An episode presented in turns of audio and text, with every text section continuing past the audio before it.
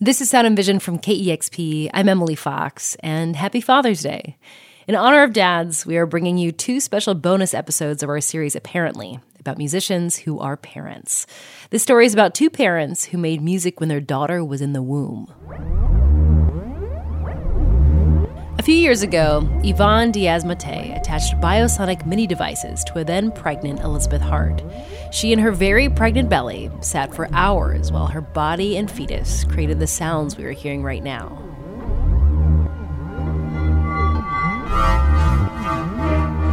This project was released as an album called Luca Yupanqui Sounds of the Unborn.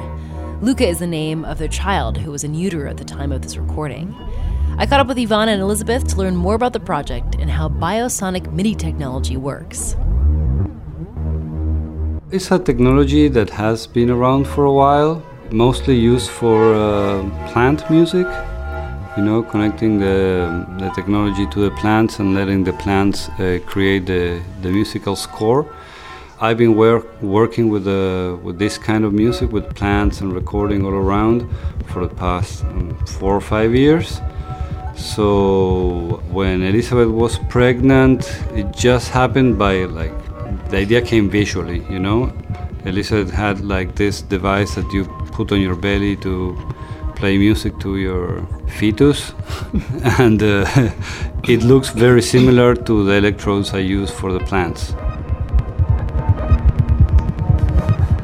I just remember when I was pregnant, you know, going into the doctor's office and they would put the fetal Doppler on your belly and so you you could hear the baby's heartbeat, but then also when the baby would move, it would make this whoosh whooshing sound. All right, and this is cold. I apologize. Oh, you're fine.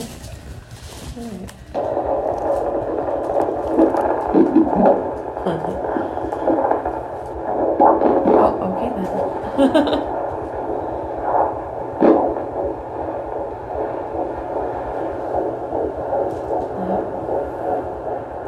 I was trying to hear, see if I could hear that when I was listening to these songs, and I feel like I could hear some of that. But when when you're listening to this track, can you kind of talk through what we are hearing when we listen to one of these tracks in terms of what's happening musically, but also are we hearing some of the baby's movement or heartbeat? Like, walk us through what we're hearing when we're listening to one of these tracks. First, what we're not hearing, that is easier. Mm-hmm. We didn't do any microphone recording for this album. So there's no heartbeats, there's no Movements, audio, yeah. yeah. surface audio like you would do with like a contact microphone or stuff like that. That's not going on. So what is happening is that Elizabeth's body is creating electrical impulses, electromagnetic um, frequencies. And that is being translated by the technology into MIDI and voltage. So that explained the easiest way is Elizabeth's body is playing the instruments but without her hands, you know. They are creating the notes, the duration of the notes, the intervals, like all that what we call like a, a score or a chart. That's what's being uh, created, and in this case, I was assigning the sounds to all that information that came my way.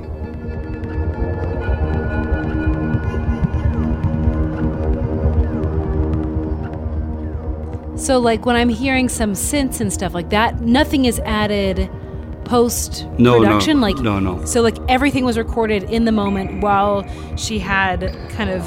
Uh, it's, it looks Yeah. like kind of like these pads kind of like stuck to her belly. That's what's going know? on exactly. The body is creating all these electrical variations that are translated into notes that go into all those synthesizers. So the music is being executed and written in real time by the body, but Elizabeth's just sitting back, you know. That was Ivan Diaz Mathé talking about the album Luca Yupanqui Sounds of the Unborn, recorded with biosonic MIDI devices. And that was Sound and Vision. Please take a moment to subscribe to, rate, and review the Sound and Vision podcast. You can also help support the show financially with a one-time $20 donation at kexp.org slash sound. Thanks for listening.